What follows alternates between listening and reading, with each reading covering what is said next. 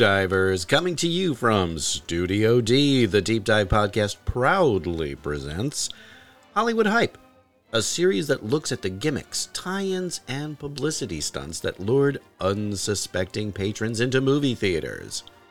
I'm Tom Feeney, two time regional Emmy Award winning producer and writer for Wang's Chop Movie Magazine. Right off the top here, this one is going to be a little nekutima, and that's Esperanto for unusual.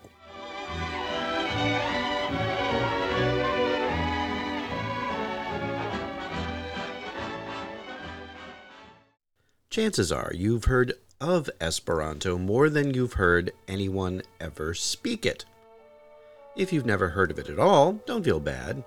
Uh, the language isn't commonly spoken anymore. In fact, it was hardly spoken, period. I mean, while most languages have evolved over millennia and continue to do so, there are also what are called constructed languages.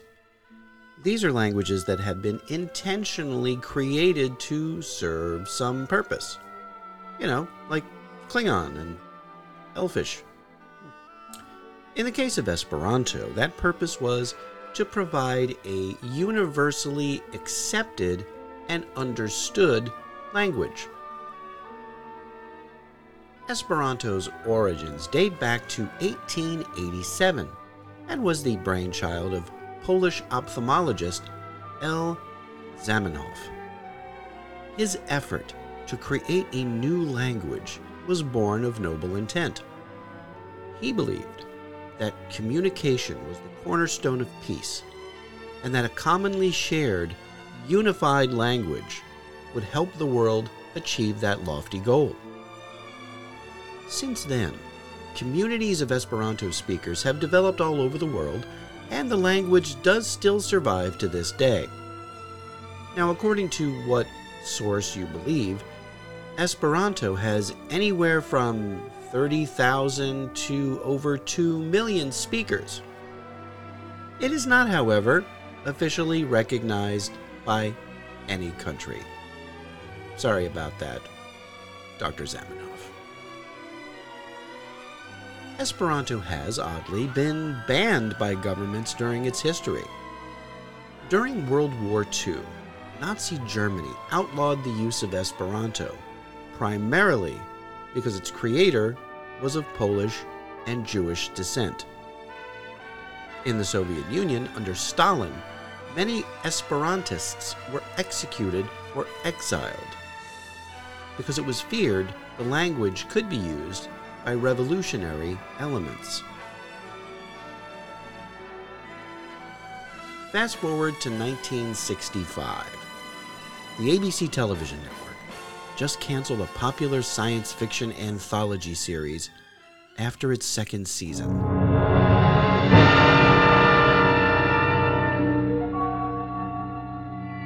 There is nothing wrong with your television set. Do not attempt to adjust the picture. We are controlling transmission. If we wish to make it louder, we will bring up the volume. If we wish to make it softer, we will tune it to a whisper. We will control the horizontal.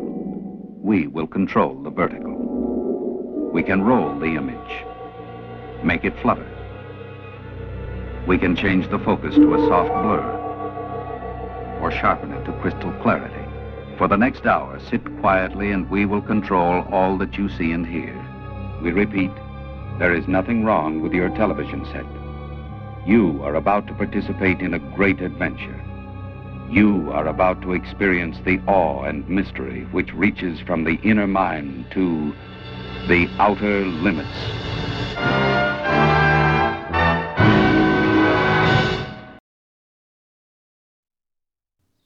The Outer Limits was basically the Twilight Zone, but with an emphasis on telling science fiction stories. The series was created by a man named Leslie Stevens, who was a triple threat writer, producer, and director. Which means that if he were alive today, he'd be on strike against himself. Great, now I gotta pay royalties on that rim shot? Ugh. But once the series was canceled, Stevens decided to break from the sci fi genre and delve into horror. Specifically, a more gothic type of horror, usually associated with European productions. Stevens recruited his Outer Limits cinematographer and composer to join him in this endeavor. Stevens and producer Anthony Taylor wanted to add something that would make the film they had in mind unique, something that would stand out. And so, they chose to shoot their script, called Incubus, in the constructed language of, that's right, Esperanto.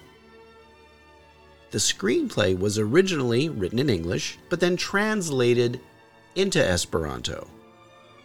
The actors in the film, none of whom already knew the language, had to memorize their lines phonetically. How did they do? Uh, well, we'll get to that.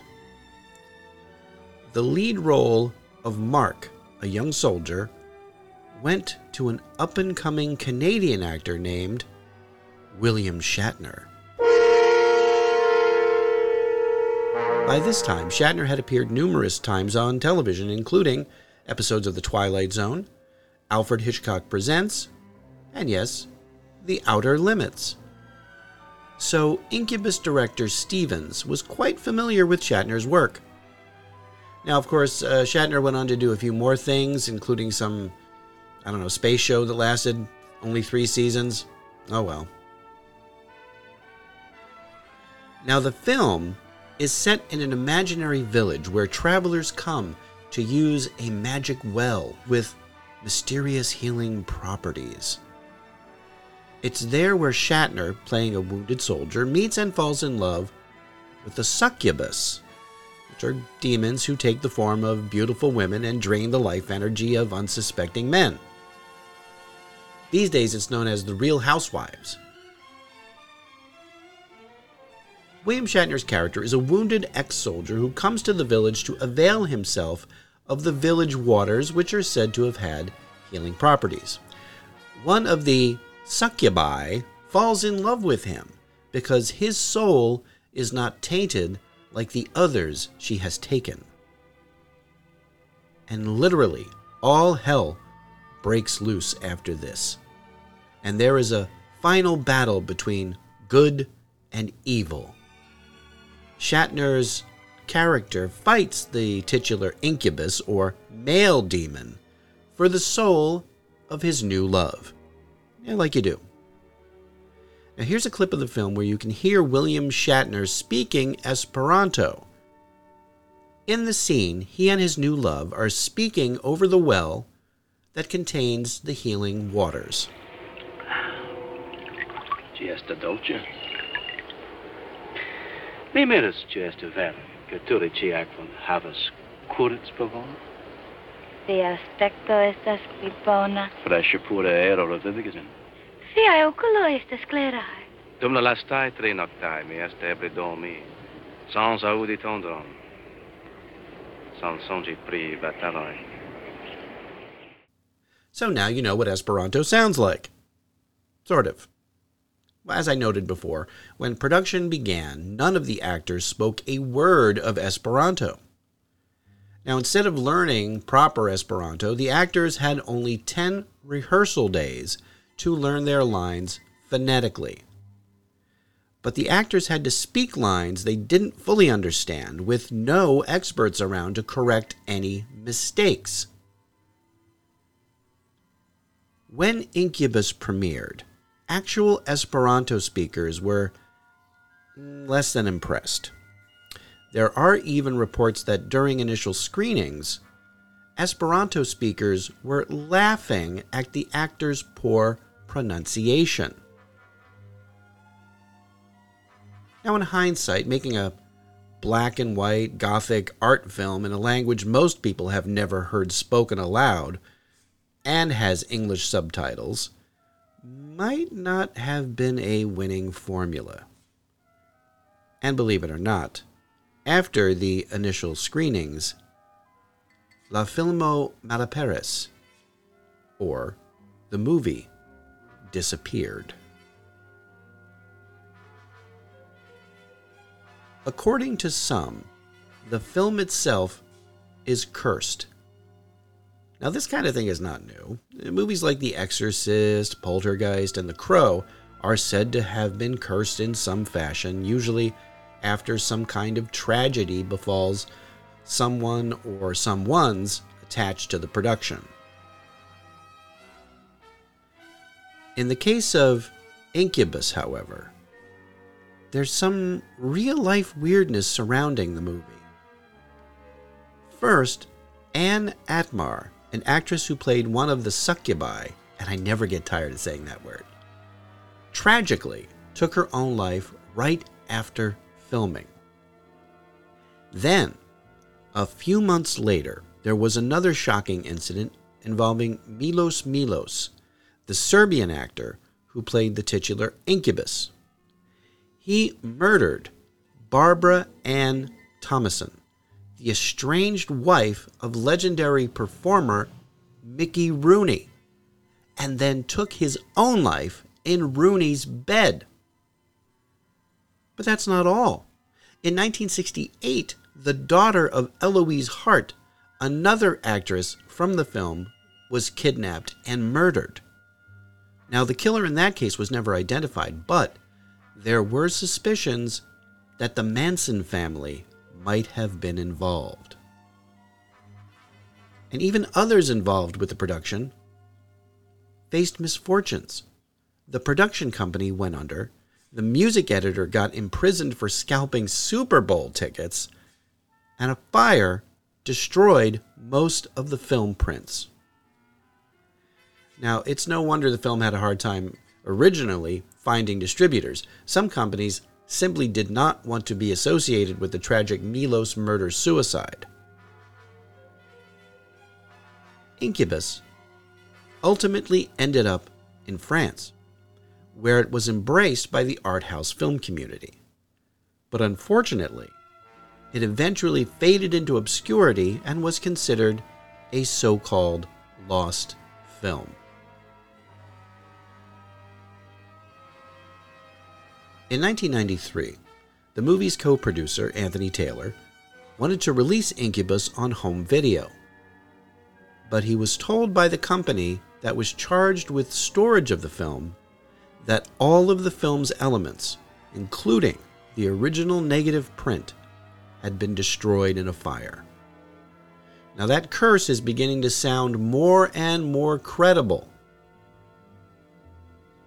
It looked like all hope of recovering Incubus had gone up in smoke. Until.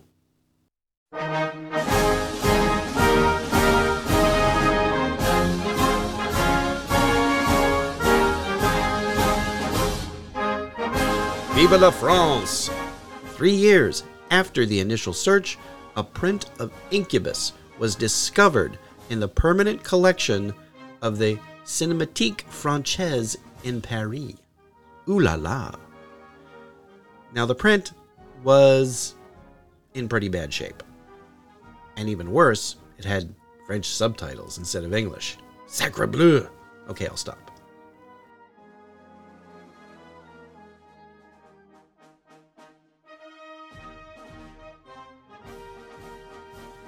Incubus needed serious restoration, but the cost could be astronomical. Speaking of astronomical, it was the Sci Fi Channel, now simply called Syfy, that stepped up to fund the restoration. A brand new master print was created after a frame by frame restoration was completed. New subtitles were added, and finally, a world starving, or a pre Star Trek William Shatner starring gothic horror, constructed language curiosity, finally got their wish. Before the Blair Witch Project. Before the Rocky Horror Picture Show. Before Night of the Living Dead. Even before Star Trek. There was Incubus. Long lost cult classic is now available on home video. Incubus, starring William Shatner, is the only film shot entirely in the artificial language of Esperanto Incubus. Efrato. Me. and has been rediscovered and remastered to terrify all those who didn't see it before. Now, audiences can once again thrill to the horror of satanic ritual, tingle with excitement at the Succubi sisters, and look on with bewilderment as William Shatner speaks in tongues. Lost in a film vault in France for nearly 35 years, it was rediscovered by producer Anthony Taylor.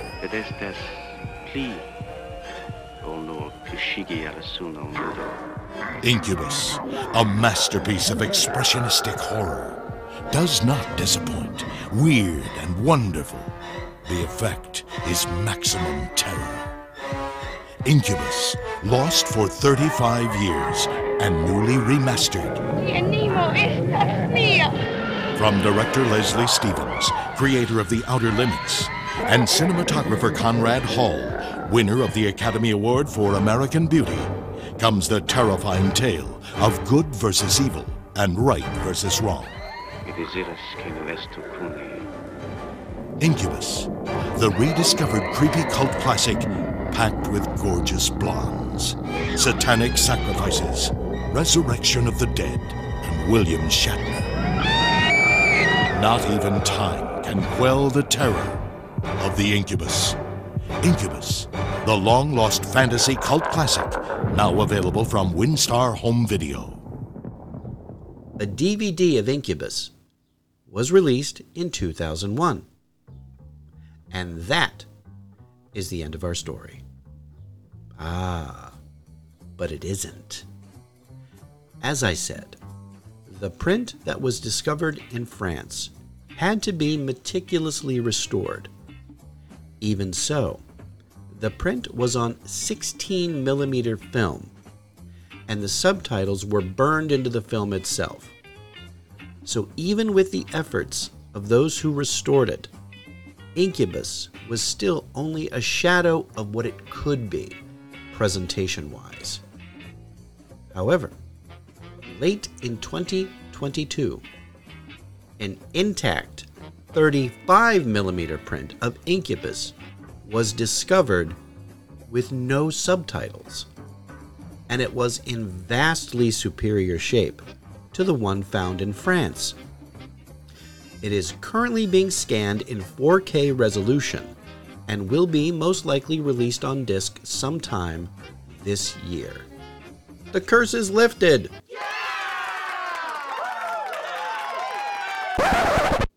Oh, by the way, the 16 millimeter print of Incubus can be seen, as of this recording, for free on YouTube. Thanks for listening. If this is the first time you've heard this podcast, check out our past episodes, available on almost all podcast providers, and subscribe so you don't miss a single one. And if you like what you hear, write a review. We'd love to know what you think.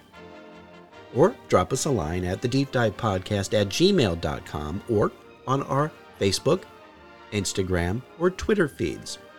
Now you can find links to all of those and our awesome t shirt store in the bio of our Instagram page.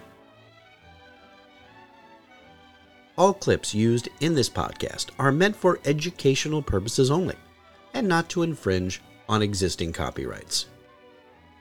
Hollywood Hype is part of the Deep Dive Podcast family and a production of Automaton Studios.